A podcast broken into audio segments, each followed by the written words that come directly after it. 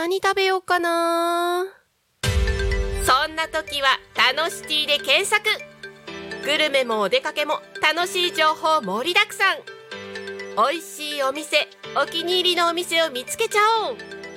デジタルブック、ホームページにて配信中。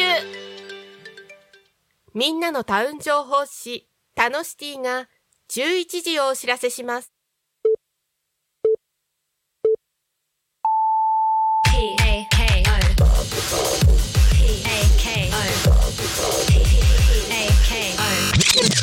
Tacomin エフエム。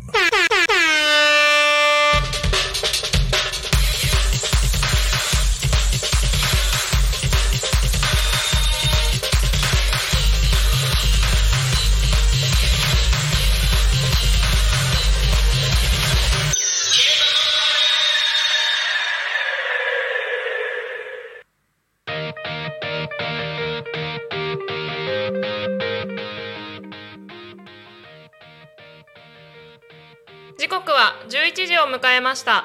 一日の始まりは昼タコに仮眠。パーソナリティのグリコです。この番組ではリアルタイムなタコ町の情報をお届けしながら、さまざまなゲストをお迎えしてトークを進めていきます。タコミン エフエム は手段はラジオ、目的は交流をテーマに、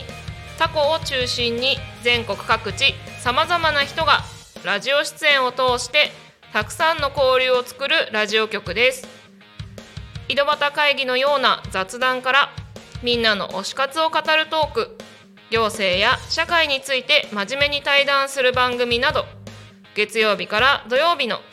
じゅういちじからじゅうしちじまでさまざまなトークを展開しています。パーソナリティとしてラジオに出演すると、パーソナリティ同士で新しい出会いや発見があるかも。タコミン エフエム はみんなが主役になれる、人と人をつなぐラジオ局です。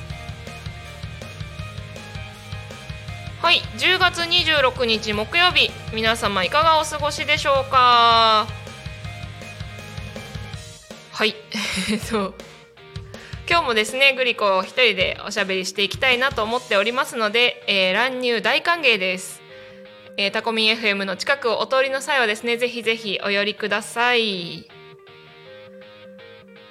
はい、この番組昼タコに仮眠では、毎週テーマを設けてゲストの方や皆さんからコメントをいただきながらおしゃべりをしています。さて、そんな今週のテーマは、いつもカバンに入れているもの。はい、というわけで、いつもカバンに入れているものというテーマで皆さんからコメントをお待ちしております。番組へのコメント、メッセージは ライン 公式アカウント、Twitter 改め X、メール、ファックス、YouTube のコメントでお待ちしております。Twitter 改め X はハッシュタグタコミン、シャープひらがなでタコミンでつぶやいてください。メールでメッセージいただく場合は、メールアドレス エフエム アットマーク タコミン ドット コム エフエム アットマーク タコミン ドット コム、 タコミンの子は C です。ファックスでのメッセージはファックス番号ゼロよんななきゅうななよんななごななさん ゼロよんななきゅうななよんななごななさん。 ライン 公式アカウントは ライン でタコミン エフエム を検索して友達登録、 ライン のメッセージにてお送りください。たくさんのメッセージをお待ちしております。はい、というわけでですね、えー、と本日のトーク、本日じゃない、今週のトークテーマですね、えー、いつもカバンに入れているものについておしゃべりをしていきたいなと思いますが、えー、最初にですね、コメント、ライン 公式アカウントの方にいただいたやつをご紹介したいかなと思います。えっとですね、えっとですね、よいしょ。えー、ラジオネームとしぴょんさん、トシピョンさん、コメントありがとうございます。えーと今週のテーマですね、昼タコ、いつもカバンに入れてるもの、老眼鏡、これがないとできないことが多すぎるお年頃というふうにコメントいただきました。ありがとうございます。そうなんですね。まあでも老眼鏡お使いの方はそうですよね、持ち歩かないといろいろとお困りごとが発生してしまうかと思うので、うんうんでね、老眼鏡を持ってきてるつもりが持ってきてないとかね、大変なことになる感じですよね。なんかうちの母親一緒に出かけると老眼鏡持ってるのにすぐ出さないで、なんだこれよく見えない、見てみたいな話のことやってますけどねで、えー、いつも持って持ち歩いてるもの、違う、いつもカバンに入れてるものということで、えー、老眼鏡ということでコメントいただきました。ほいで、えー、そうそう、グリコどうかなと思っていろいろ考えてますが考えてます、うん、あのカバンの中ちょっと見たりしたんですが、グリコね、あの根本的に荷物が多い人なんですよね。えー、カバンにこれでもかというぐらい入ってる入ってるなんだ、そんなにいっぱい入ってるわけじゃないと思うんですけど、基本的に持ち歩いているカバンは重いです何そんなに入ってんのってよく言われる。でね、えっとなんだろうな、出し入れするのがめんどくさいというか、出し入れして持ってない時に限って、あ、今日持ってないじゃんってなるのが嫌で、入れっぱなしで持ち歩いてる、いつもカバンに入ってるみたいなものが半分以上だから例えば折りたたみ傘とかさ、入りっぱなしですよ、ええ、あのだからひどい時とかさ、雨朝から降ってたら別にね、折りたたみ傘じゃなくて普通の傘を家から、ね、持って出るんだけど、その時も出すのを忘れてカバンの中に折りたたみ傘は入ってる失礼。なのでそうそう、雨降ってる日はグリコはだいたい傘ふたつ持ってる状態ですねで、えーと、いつもカバンに入れていていつも使うものっていうと、あの筆箱に入れないでペンをすぐに取れるようにむき出しでね、そのままカバンのポケットに入れてたりします。これね便利ですよ、あの何かメモしたい時とかね。そうそう、あの何回か昼タコにかみんでも話出てますが、グリコ文房具大好きなのでそう書いたりするのが、ね、根本的に好きだっていうのもあるんですけど、なのでペンは持って歩いてるし、そもそもそう、うん、と筆箱に入れずにね、もうすぐ出せるようにしてあります。でペンだけあっても書きたい時に書けないと困るので、うんとまあ、ノートがいっさつとか手帳も入れてあるし、あとなんだ、ノートすら出すのができないような場面っていうのかな、なんかさっと出してチャッと書いて終わりたいみたいなのとか、そのままメモを渡すみたいなこともあるので、ちっちゃいメモ帳も一緒に入ってます、ね、そうやって紙物ばっかり入ってるから多分荷物が重いんだと思います、うん、だって読んでる本とかあるときは文庫本も一緒に入ってたりするもんね。それは重いよね。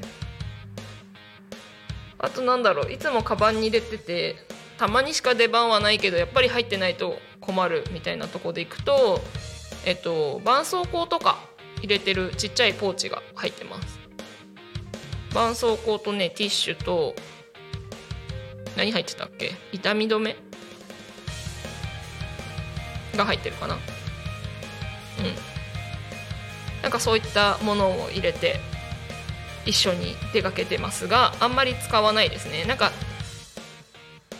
えー、どうなんだろう。でもにじゅう代の時とかは頭痛結構ひどくて、なので頭痛薬はねないと無理みたいな感じだったんですけど、痛み止めね、でもなんかいつの間にか飲まなくなりましたね。そう、飲まなくなったけどお守り的に持って歩いてるかな。皆さんはそういうカバンにいつも入れてるもの、しかもそのいつも使うからではなくて、なんかお守り的にねいつも入れてるようなものなんかあったらぜひぜひコメントください。うん、そうでね、カバンそんな感じでね荷物が多いグリコはカバンを選ぶ時のポイントとしては エーよん が入るっていうのがまず一つとエーよん サイズのねファイルを入れて歩いてることが多いので、エーよん サイズのファイルが入る、じゃあ エーよん ん合ってるか エーよん サイズのファイルが入る大きさのカバンで、さっき言ったような、えっと、すぐにね取り出せるようにメ モ,、うん、とメモ帳とボールペンとかをそのまま入れておきたいので、そういったポケットが内側についてるようなカバンを選ぶようにしてます。うん、あとなんだろうね、カバンに入れてるわけじゃないけどいつも水筒は持ち歩いてるね。カバンじゃなくて手で持ってるかな。皆さんどんなものをカバンに入れてますか？でも大体みんなそんな感じになるのかな。ペンとか筆記用具、手帳みたいなのとか、あと何イヤホンとか iPad とかね、タブレット使って仕事する人はそういったものも入れてるだろうし、ね、あとタバコ吸われる方はタバコをもちろん持って歩いてカバンの中に入ってるだろうし、よくなんか雑誌の特集なんかだとね、あの飴とかさ、何ミンティアみたいなやつとか持って歩いてますみたいなのとか見ますけどね。そうだな、そういうのを持って歩いてた時期もあったような気はするけど、いつの間にかしなくなりましたね。うん、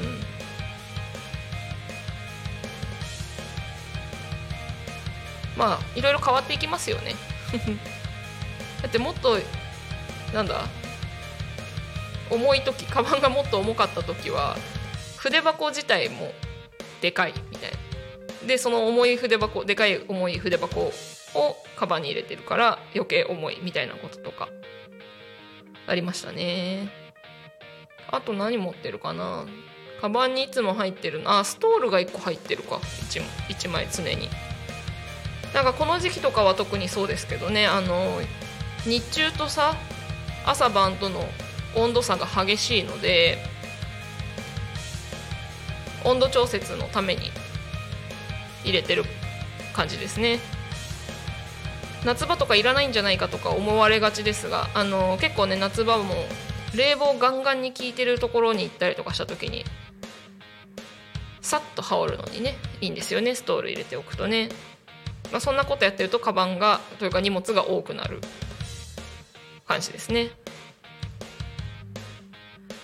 で逆にね、だからねカバンがいつも小さい人がね不思議でしょうがないんです、グリコ的には。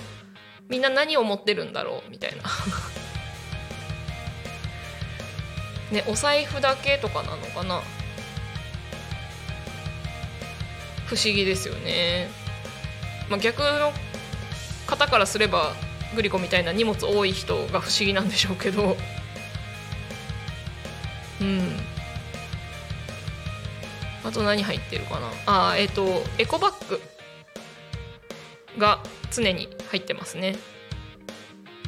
なんかさエコバッグってさ買い物の時に持っていこうとかすると忘れません？で。とかあとなんだろう、買い物行く予定じゃなかったけどとか買い物する予定じゃなかったけど買った時とかに困るから、結局いつもエコバッグは入ってますね。でえっと逆にだからいつ買い物行っても大丈夫なようにみたいな感じでエコバッグがねみっつぐらい入ってるそうするとね大体あの別にわざわざ新しく買い物行くから袋持ってかなきゃじゃなくて、いつもの荷物のまんま買い物行って食材いっぱい買っても大丈夫みたいな感じですね。うん。そうそう、エコバッグはね大事ですよ皆さん今ねいろんなのあるからね、可愛いのもいっぱいあるし、グッズとしてもねたくさん作られていて、それこそ、ね、推しがいらっしゃる方たちは推しのグッズなんかにもエコバッグがあったりするんじゃないのかなと思いますが、いかがでしょうか。でもそうか、推しのグッズだと使えないのか、みんな鑑賞用になっちゃうかな、まあ、グリコガンガン使いますけどねそれこそ持ち歩いてるエコバッグの中の一つは推しの三浦大知さんのグッズですね。ちょっと使いすぎてそろそろ生地が怪しくなってる感じそうそう、あと何があるかな。グリコさん、お、はい、どこからか声がどこからか声が天の声ってやつですね。そうですね、天の声ですおはようおはようございます。私ね、あのね、はい、そう、何が入ってるかなっていうふうに思ったんですがね、うんうん、あの三種の神器的なものがございまして、お、財布、携帯、タバコっていう。財布、携帯、タバコ三種の神器ですね。これはどこに行く時も必ずチェックしてますね、うんうん、バッグの中に入ってるから、うんうんうんうん、あ、でもあれなんですね、あーちゃんさんは、はい、あーちゃんさん、はい、天の声です。天の声さんはカバンを持って歩くタイプですね。そうですね、カバンを持って、はい、天から皆様を見守っております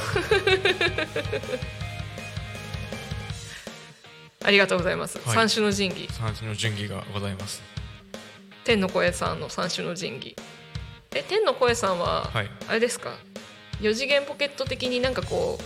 ヒュッて出せたりするんですか。状況によります、ね、地上に近い時にはちょっと使えないんですけどね。ああ、そうなんですね、はい、そっか、残念残念ですねなかなか人間の世界は難しいです。ああ、そうなんですね、はい、面白い三種の神器か、そっか、そうですよね。カバンに入れてるもの一つとは限らないし、グリコみたいにあれもこれもそれもみたいな感じの人もいるけど、三種の神器みたいなのも人によってはあるかもしれないですね。お、 YouTube にコメントいただきました、ありがとうございます、えー、レオパルドンの哀愁でございます。レオさんですね、休憩中に聞いてます、わーい、ありがとうございます。財布、携帯、タバコ同じですここにもいた、三種の神器持ってる人レオさんもあれですね、神に近づけますね。あー、なるほど、えー、私と一緒ということはそうですよね。なんかレオさん、なんだろう、私グリコからするとちょっと別世界の人間なのか、人間じゃないのかもしれないぐらいに思ってますけど確かにちょっと不思議な雰囲気はお持ちの方ですね。そうですよね、はい、レオパルドンっていう名前もなんだろう、ちょっと別世界の人なのかなって思ってしまう確かにそう。でもこの間レオパルドンさんインスタグラムで、はい、タコミン エフエム で踊ってみたっていうのを上げてました、ね、僕もあの現地であの見ました、ね、あ、そうなんですね、はいお、レオさんさらにコメントいただきました。神、悪魔超人です。そっか、悪魔超人なのか、なるほど、そっちサイドなんですねダークサイドな感じですねということは間もなくハロウィンだから、もうあれですね、レオ様のお仲間がたくさん人間界に近づいてくるやつですね。そういうことになりますね。あらあらあらね、街はハロウィン、マジか、ハロウィンで盛り上がってるのかと思いきやですよ、はい、いや盛り上がってるんでしょうけど、はい、もうね、あのお店とか行っても、うん、に、さんしゅうかんぐらい前の方がハロウィン色強かった気がするんですよねなんでなんでしょうね、多分売り物としてハロウィンに向けてこれ使えますよみたいなハロウィングッズを売るって考えた時には多分ちょっと早いんでしょうね、はいはいはい、でなんかもうね、クリスマスの商品とかが出てきてるから、もう始まってるんですね。そうなんですよね、早い早いいやなんかもうハロウィンそっちのけで、あのちょっとリアルにあのブラックフライデーとかそっちなのかなって思ってたんですけどそういうわけではないというブラックフライデーも楽しみの一つですか。そうですね、はいセールが大好きなもので。すごい人間的。下に降りてるときは、ね、いかにこう悟られないようにするかが大変なんですよ。そうなんですね、はい。え、なんか狙ってるものがあるんですか、ブラックフライデー。うーん、いや実はあの来年にあのパソコンを、ええ、あの買おうと思っていまして。あ、そうなんですね。だからちょっとその準備的にこうディスプレイ買ったりとかしようかななんてなんて思っていたりいなかったり。そうなんですね、はい。そうか、なんかすごい現実的。確か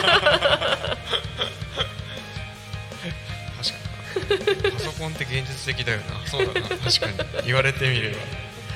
ね、きっと天の声さんの能力をもってすれば、ええ、パソコンなんてなくてもみたいなとこなんでしょうけど、うん、そうしたいけどなかなかちょっとね、地上にいるときは地上にいるときは面白いな。そうなんですね。そうですね、ええ、重力がかかる世界ですから。あ、なるほど、はい。じゃあ月に行くとまた違うんですか、月面上では。そうですね、向こうはあの無重力 の, あの天国なので。天国、ええ、そうなんですね、はい。ほほう、ということは皆さん、ここは不思議なこと、不思議じゃない、私んじゃあグリコ的には初情報、新情報ですよ。新情報、天国は無重力らしいで す, です。天国、天の世界、天の世界は無重力らしいです、はい。宇宙との境はどこにみたいなやつですかね。なんかもうよん次元んなんだろう、もうさん次元で語れないから境とかないのかな。そうですね、境はあまりないと思いますけれども、はい、不思議。詳しくはウェブでっつって面白いな。え、それでいくと天の世界にいるときには、はい、カバンっていうのは持ち歩くんですか。いや、カバンは先ほども申しましたがよん次元ポケット的なものが使えるので。なるほど、ええ、もうどこにいてもこれ欲しいと思えば飛び出てくるやつですね。そうですね、はい。ただやっぱり出かけるときは頭の中には財布、携帯、タバコというね、はい、頭の中にはいつでもこう必要なときに出せるようには準備しております。そうなんですね、なるほど、はい。なんかそういったものにこだわりはあるんですか、財布、携帯、タバコそれぞれに。こだわりというと、いやもうタバコはこれじゃないともうや吸った気にならないとか、ね、財布も、うん、もうずっとこのタイプですみたいなのとかはありますね、やはり。そうなんですね、ええ。ちなみに財布は長財布派ですか。僕ね、長財布派だったんですが、おあの数年前にあの知人からあの財布をいただきまして、おうおう、あのクリスマスプレゼントに。お、それは知人から？まあいいや。知人です。で、あの、はい、それからあの、ね、ちょっと折りたたみの方を使っておりますが。あ、そうなんですね。やっぱなんかね、うん、そう札が折れちゃうというかこうね、丸々のはあんまり良くないなと思ってて、うん、長財布にしなきゃなって思ってはいるのですが。なるほど。なかなかなんか。うん、その一歩が踏み出せずにそうなんですね、はい。じゃあ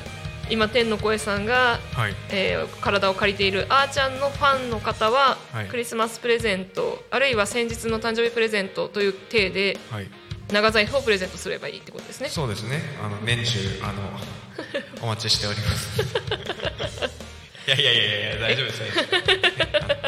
自分で何とかしますのでまあね、もうプレゼント難しいですよね、どんなのがいいかとかはね、うんうん、確かに。あとなんかこう、うん、もらってありがたいんだけど、うんうん、なんか使わないと悪いかなとか、うんうん、なんか割と考えちゃうとね、うんうんうん、あの好みじゃないとかさ。そうですよね、そうそうそう、だからこう私生活で使うものに関してなんか自分で買いたい派みたいな難しい難しい、ファンの皆さん頑張ってありがたいんですけどね、いただけるのに関してはねねーって、はい、そうそう、まあ、そういうのもあるからね、こだわり、まあ何うんとそうそう、どんなものっていうのも、うんうん、こだわりはねオープンにしていくと、はい、プレゼントをあげたい身近な方からするとね、確かにありがたいですよね、きっとね、はい、はいはい、はい、そうそうそう、クリスマスをね近づいてきてるっていう話もさっきしましたし、そうですね、うん、はい、プレゼントのシーズンですね多分、はい、あでも良い子のところにしかお待ちしておりますってあれお待ちしております、ね、良い子のところにしか、ね、そうだ、サンタさんは来ないので、ええええ、ブラックサンタに連れてかれるみたいな話もありますけどね急にホラーになったぞ、ハロウィンだからか、なるほどはい、そんな感じで天の声さんとおしゃべりをさせていただいていたところですね、時刻がじゅういちじにじゅうごふんになりましたので、はい、えー、っといろいろご案内やら交通情報やらしていきたいと思います。えー、っと先にお知らせに行こうかな。えー、っとこれはですね、えー、じゅういちがつじゅうしちにち金曜日にじからごじ、売れるポップの秘密を楽しく学ぼう、たったいっしゅうかんで山積み商品が空っぽに、すごいポップの書き方教えますスペシャル、ごめんなさい噛みました、えー、すごいポップの書き方教えますスペシャルですね。はい、えー、ポップの書き方ですね、いいな、楽しそう。グリコほらさっきから言ってるように文房具好きなので書くの好きなので、あのポップ書いたりとかもね好きなんですけど、今は残念ながらポップを書いて売る商品がないのでちょっといけない、えー、それからですね、えー、いちまいの絵が私とあなたをつなぎます、つなぐ×つなぐ展のお知らせでございます。えー、タコ町内の福祉施設などの利用者が描いた絵を町内よにんの作家に作品にしてもらい展示を行います。えー、会期がですねじゅういちがつじゅうににち日曜日からさんじゅうにち木曜日くじからろくじですね、じゅうはちじで、えー、場所が、えー、いきいき健康サロンタコワーカチート内特設ギャラリータコですね、えー、ワーカチートさん定休日水曜日になっておりますので、期間内も水曜日は、えー、やっていないということなのでお気をつけください。えー、それから、えー、と間もなくになりましたね、えー、来週かじゅういちがつよっか土曜日じゅうじからよじ It's Show Time が、えーえー、と捜査記念公演にて開催されます。えー、とスペシャルゲストでダンディ坂野さんが来たりとか、チーバくんが来たりとか、捜査マンがやってきたりとかする中で、えー、それ以外にもですね、えー、とバンドさん、和太鼓さん、チアダンスチームとか学生さんたちやバンドによるステージなどワクワクするショーがいっぱいですとのことです。でなんか、えー、と出店あそうそうそうキッチンカーとかワークショップとかのろくじゅってんぽ出店予定ということですので、皆さんお近くにお越しの方はぜひぜひじゅういちがつよっかですね、捜査記念公園捜査市役所の北側にございますので行ってみてください。それでは、えっと、気象交通情報に行きたいと思います。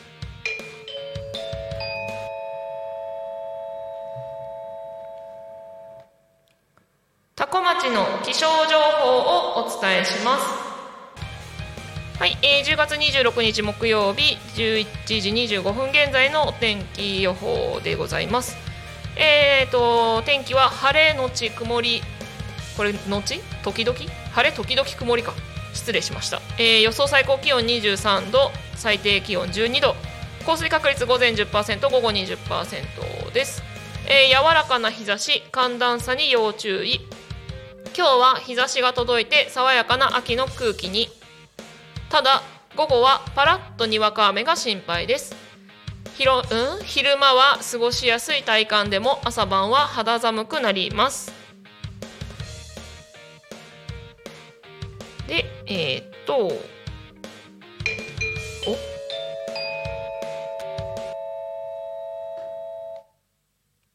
多古町の交通情報をお伝えします。はい、えー、失礼しました、えー、じゅうがつにじゅうろくにちじゅういちじにじゅっぷん現在の多古町の主な道路の交通情報です。えー、っと事故の情報はございません。通行止めや規制の情報もございません。えー、渋滞の情報は、えーと、これどっち向き？外、えーと、国道にひゃくきゅうじゅうろくごうせん外房行きですね。えーと、多古町道の駅タコ付近で渋滞 れいてんよんキロ、えー、それから逆方面ですね、船橋駅でもタコ町道の駅タコ付近で渋滞 れいてんにキロとなっております。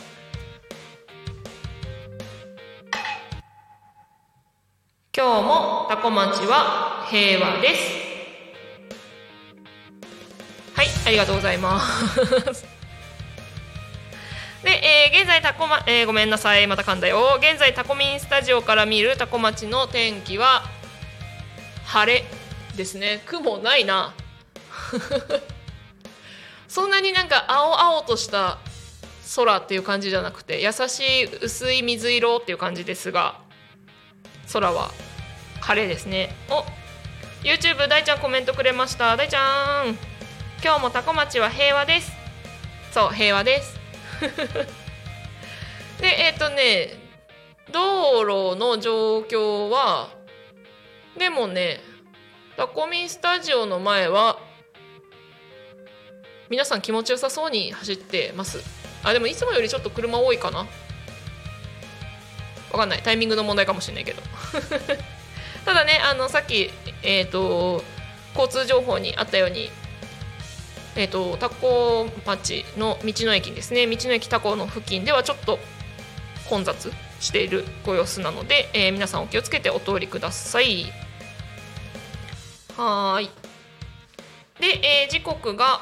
じゅういちじさんじゅういっぷんを超えておりますのでですね、ここで、えーと、タコ学に仮眠のお時間でございます。このコーナーではタコの学生たちが主役となってラジオで ピーアール をします。木曜日はタコ高校の皆さんが担当となり、えー、事前に収録しに来てくれました。今週は生物部の皆さんということですね。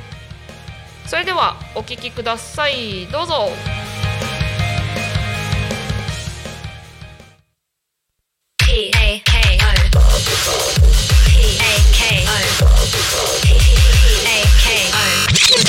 Tacomin エフエム。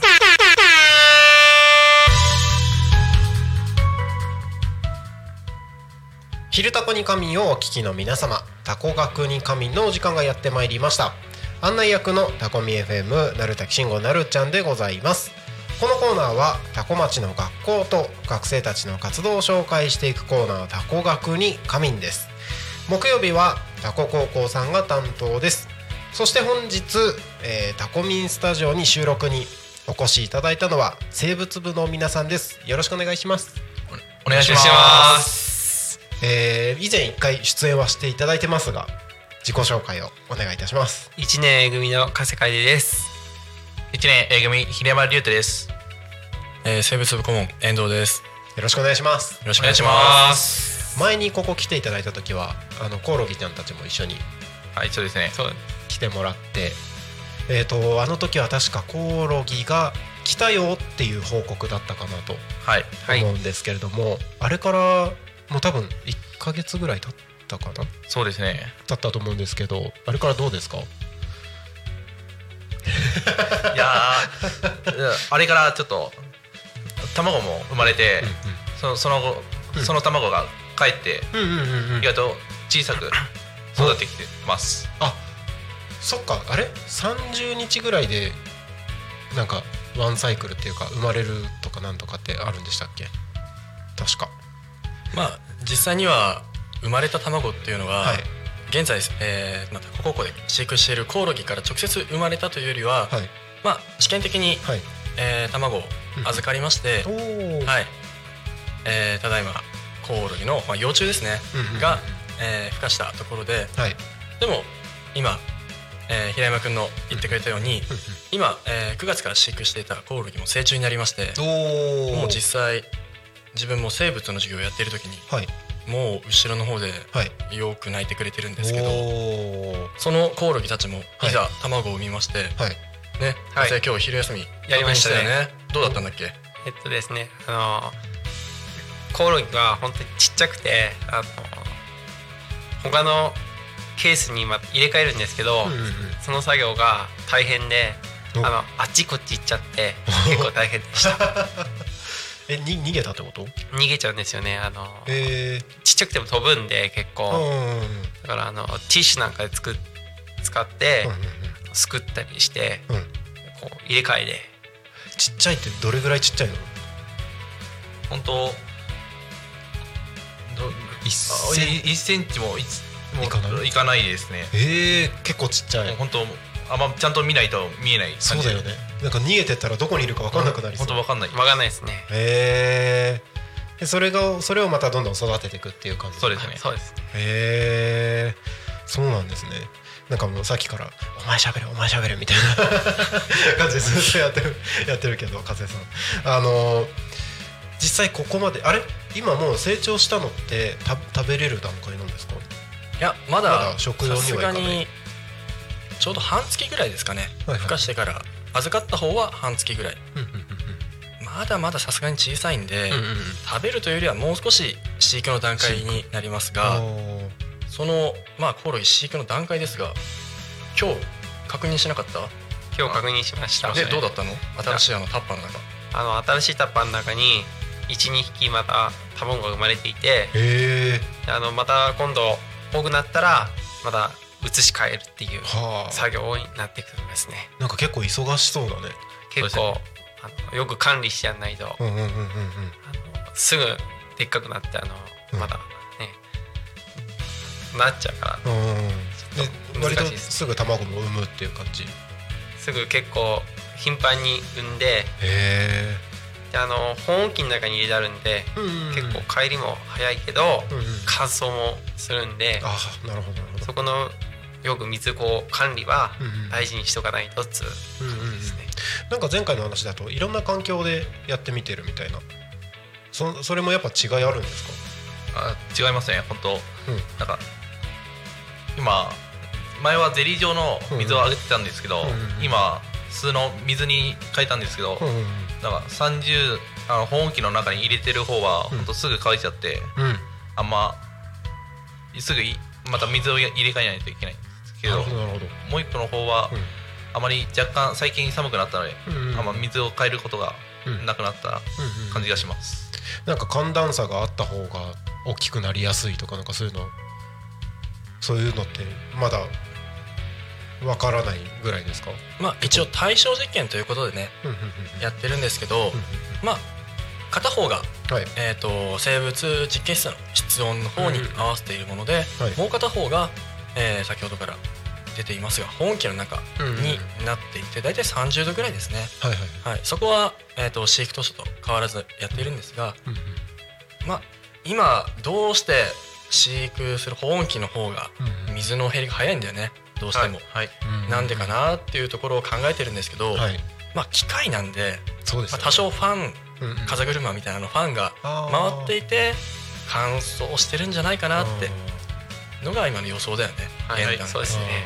うん、そういうのも少しずつ検証してっていろいろ試していくっていう感じなんですね。はい、はい、なるほどなるほど。なんかこの間インスタ見たらあの外に出てなんか ピーアール 活動というか何かあの 出, 出, 出展なんかされてましたね、はい、あれは何だったんですか？俺じゃねえ俺じゃねえってやつ、はい、えーとその方なんですかね、えーとなんだっけ産業教育フェアだっけ、産業教育フェアだね、うん、そこに一つ、まあ、生物部としての場所をいただきまして、うんうんうん、自分は当日行けなくて代わりに、えー、別の顧問池部先生という方が行ってくださったんですが、うんうんうん、今この場にいる長谷くんと平山くん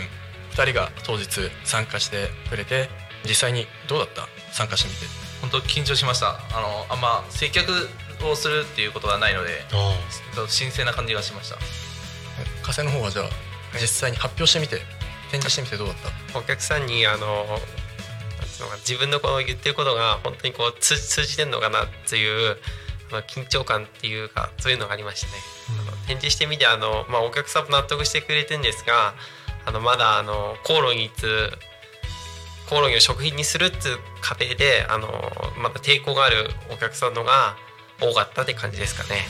うん、そうですよね、まあ、一般的にコオロギを食べるっていう生活の中に文化、文化としては根付いてないと思うので、そこの難しさはあると思うんですけど、実際やってみて、えーと、これからなんか浸透できそうな感じというか、なんか納得してくれた方とかって少しいたりしました？あ、いましたね。お、それはいいですね、嬉しいですね。はい。うーん、なんかこの先の予定みたいなのってありますか？まあ、この先はとりあえずまずコオロギを、うん、今生まれたコオロギを成虫にして、うん、そこから、えー、また卵を産ませてというサイクルを、うん、はい、まあ、これを安定的にまずやることが第一なのかなということで、うん、でその先にえっとイキイキフェスタだっけ、はいはい、イキイキフェスタ、そこへの、まあ、出展や、はい、まあ、将来的にはにせんにじゅうよねんの、えー、と大阪万博の方にも、えー、向けて生物部として進んでいけたらなというのが今のところの展望ですかね。楽しみですね。わかりました。あのイキイキフェスタのこととかも直近ではあると思うんですけれども、はい、ぜひまたあのこちらに遊びに来ていただいて、あのコオロギちゃんたちがどうなったのか、ぜひまた報告しに来てください。はい、はいはい、ありがとうございます。はい、ということで本日はえー、タコ高校生物部の皆さんにお越しいただきました。またこのコーナーでお会いしましょう。最後また名前を一人ずつ言って終わりにしましょう。お相手はタコミ エフエム なるたきしんごといちねん A 組の加瀬海玲といちねん A 組平間龍太と生物部顧問遠藤でした。ありがとうございました。ありがとうございました。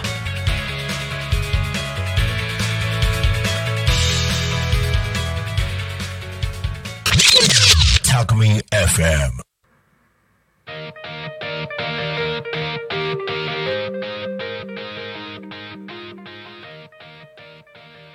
はい、えー、時刻はただいまじゅういちじよんじゅういっぷんを過ぎたところでございます。えー、本日の昼タコにカミンはですね、えー、っとテーマを言えてない、えー、っとテーマをいつもカバンに入れているものとして、えー、皆さんからコメントメッセージお待ちしております。はい、えー、もう一度ご案内させていただきます。番組へのコメントメッセージは ライン 公式アカウント、 Twitter 改め X、 メール、ファックス、 YouTube のコメントでお待ちしております。 Twitter 改め X はハッシュタグタコミン、シャープひらがなでタコミンでつぶやいてください。メールでメッセージいただく場合はメールアドレス エフエム アットマーク タコミン ドット コム エフエム アットマーク タコミン ドット コム タコミンの子は C です。ファックスでのメッセージはファックス番号 ゼロよんななきゅうななよんななごななさん ゼロよんななきゅうななよんななごななさん。ライン 公式アカウントは ライン でタコミン エフエム を検索して友達登録、 ライン のメッセージにてお送りください。たくさんのメッセージをお待ちしております。はい、というわけで、そういつもカバンに入れているものということで前半ねお話をさせていただいておりました。で、えー、今タコ学にカミンのコーナー皆さんに聞いていただいたんですが、今日はタコ高校の生物部の皆さんでしたね。コオロギですよ、コオロギ、ね、ちっちゃいコオロギ育てるの大変そうですよね。話聞いてるといっセンチに満たないちっちゃいのがぴょんぴょんぴょんぴょん飛んでるわけでしょそれをね、あの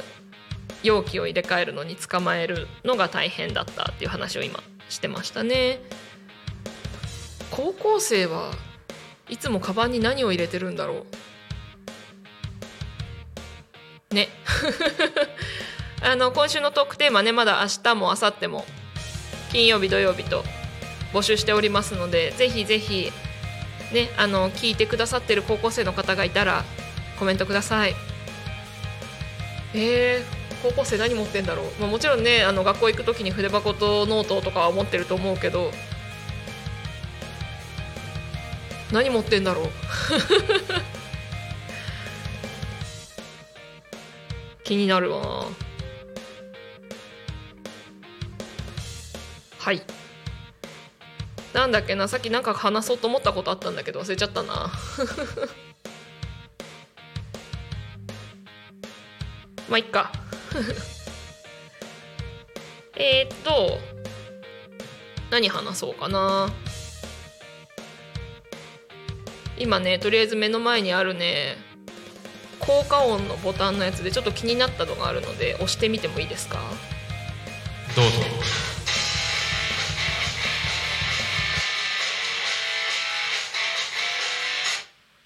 これさ、はい、えっとありがとうございます。ね、これボタンにね気分一新って書いてあるの。気分一新とは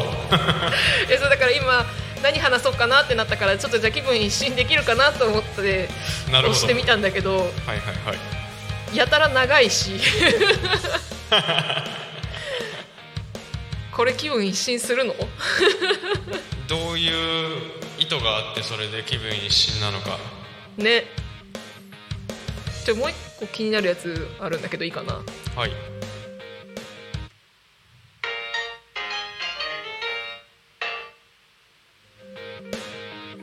こっちの方が気分一新じゃない？確かになんかこう番組の締め、番組というかテーマの締め的な感じでね、なんかコーナー変わりそうな音だったねですねこれちなみにねボタンにはね、はい、バードランドって書いてある。バードランド、うん、ほほどこら辺がえ、バードランドって直訳して鳥の島とかでいいの？それともなんかあんのかな多分直訳でいいんじゃないかなっていうのと、まあ、バードランドってかの有名なバンドの曲ではあるんですが、おうおう、あのただそれではないなっていうなんだろう、そこからインスパイアされた何かなのかなのか何なのかわからんですが、わからんですね。これを面白いね。バードランドで拾うと、えーとね、まあ多分その有名なあのバンドから撮ったであろうバードランドと調べてみたらね、うんうん、ウィキペディアにはあのニューヨーク市マンハッタンにある往年の名ジャズクラブでバードランドというところがあるそうですよ。ほブドブロードウェイにあるみたいですね。ほほー、えー、ではそれをイメージしたやつなのかな。なんか、まあ、なんかジャズっぽい、多分そこからインスパイアジャズなのかなっていう風な感じはしますけれども、うんうんうん、そうですね、はい、うんうん、ありがとうございます、はい、これ見てると本当ねいろんなのがあって、うん、さあどう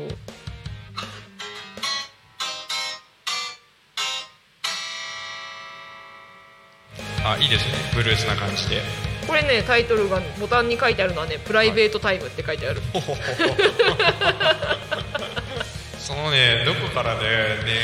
ームを持ってきたのか気になりますねねとても絶対これ作った人とさ名前つけた人違うよね、うん、確かに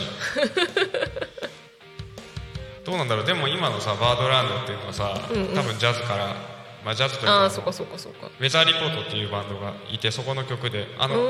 小学校とかの吹奏楽とかでも使われるから絶対に聞いたことあると思うんだけれども。そうなんだね、うん、でもなんかあれなのかな、そういう 曲, 曲だったりとかイメージだったりとかなんかどっかしらから持ってきてるはずだから、ね、作った人がきっとつけたんじゃないかなっていう気はしてもいなくもないんだけどだとしてみたいな感じ、ね、だとしてもなんかなぜなぜが多い分かる半分分からない半分みたいなもう一個あるよ、もう一個。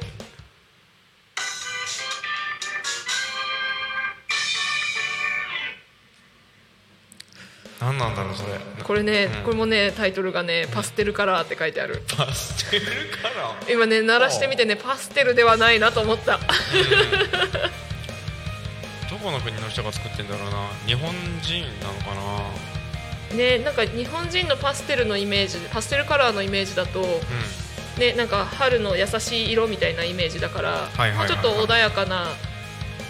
メロディーラインになる気がするんだけど、まあ、確かに確かにそれは言えてますね。なんだろう、 あ, あのお花畑的な感じでちょっとキャッキャキャッキャしたよみたいなことなのかな。でもね、あ、それでまたね、あの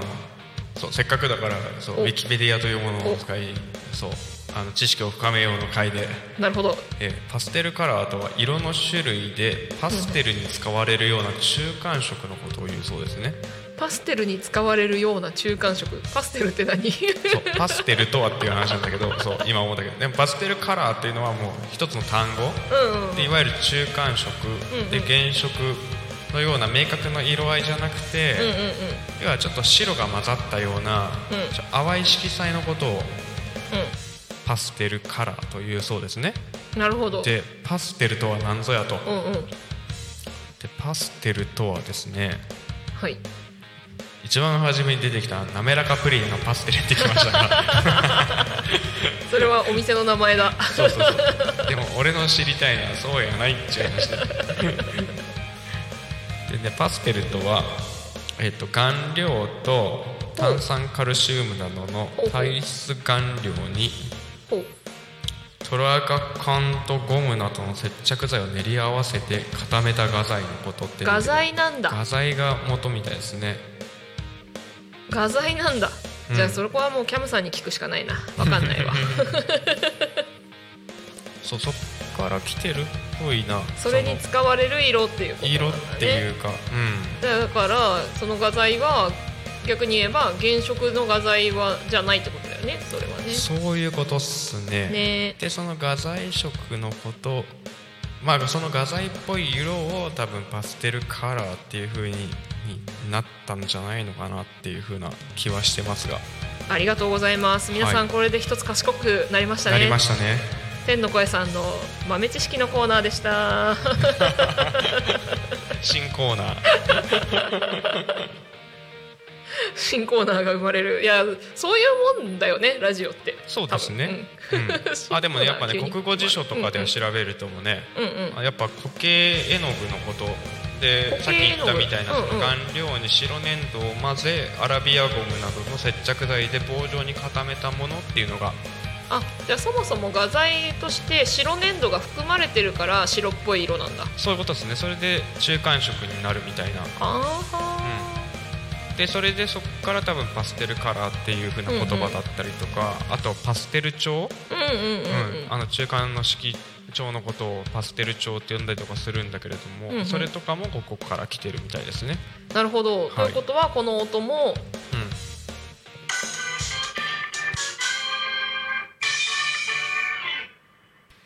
まあどこかしら中間色なんだろう。うん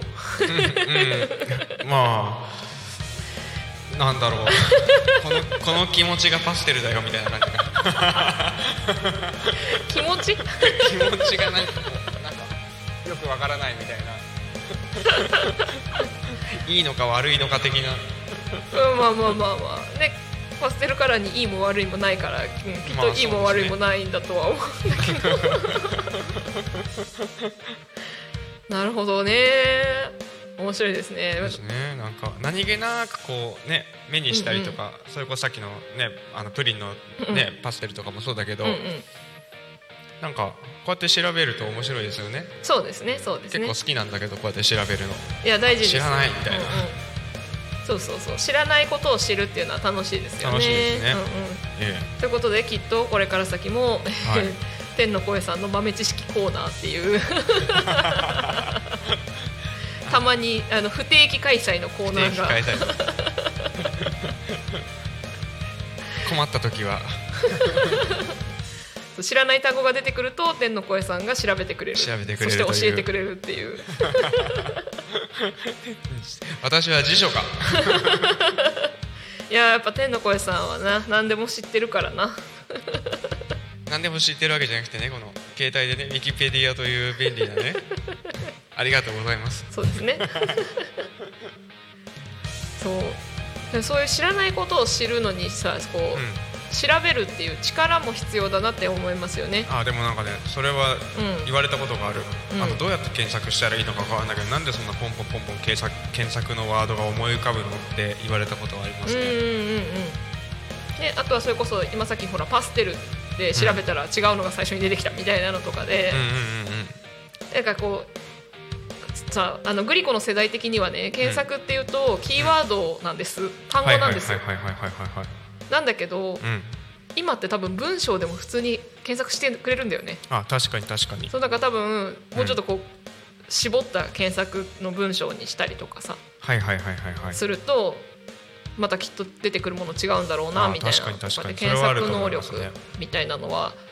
これからを生きていくには必要かなっていう、必要です、しますね、はい。この間びっくりしたのがですね、はい、子供がね折り紙の作り方をね、うん、YouTube で調べてた。はあ、すごいな。でも折り紙のし調べるじゃなくて、でも文章からあれってね、なんかこう、うん、解いていくもんですよね。そう、それはそれで面白いよね。うん、そうなんだ。かたあでも形から入るのか。折り紙はね、うん、実際にこうやりながら説明しながらみたいなのを見てる方が分かりやすいからとは思う。確かに確かに。それで YouTube で止めてさ、そこまでをやってさ。はいはいはい。で続き見てみたいなやって、ね、やってて。私もあれですよ。あの昔は折り紙とかねやってたわけですよ。お、ええ、その時に、うんうん、やっぱほら隣で誰かしらが教えてくれたのを、うんうんうん、まずはこことここをこう折るんだよっていう風に教わってたのを覚えて自分でやるようになるっていう風な流れだから、うんうん、それが人じゃなくて YouTube だったりとかしても別に、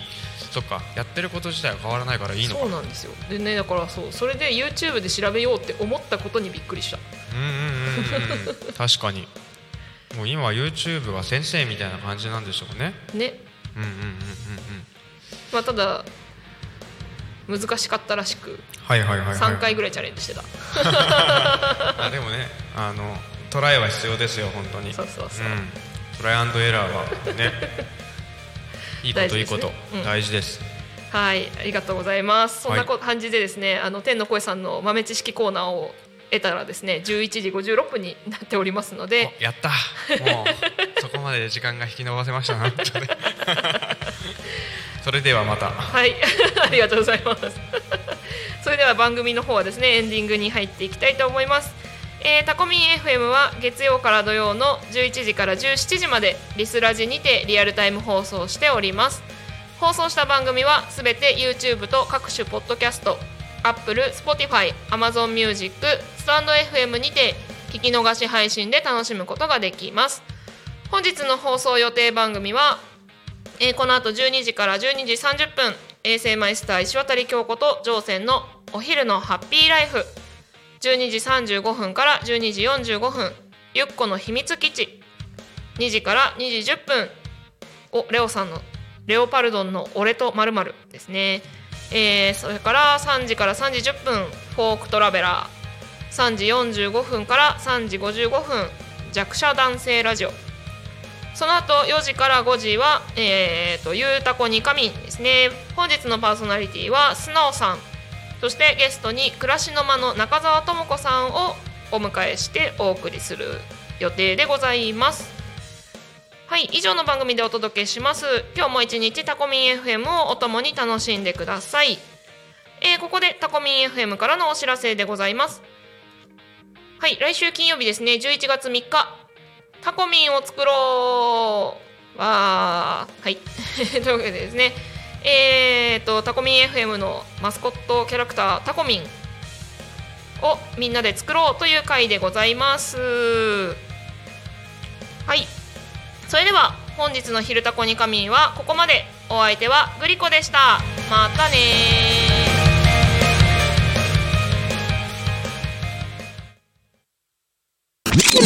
タコミン エフエム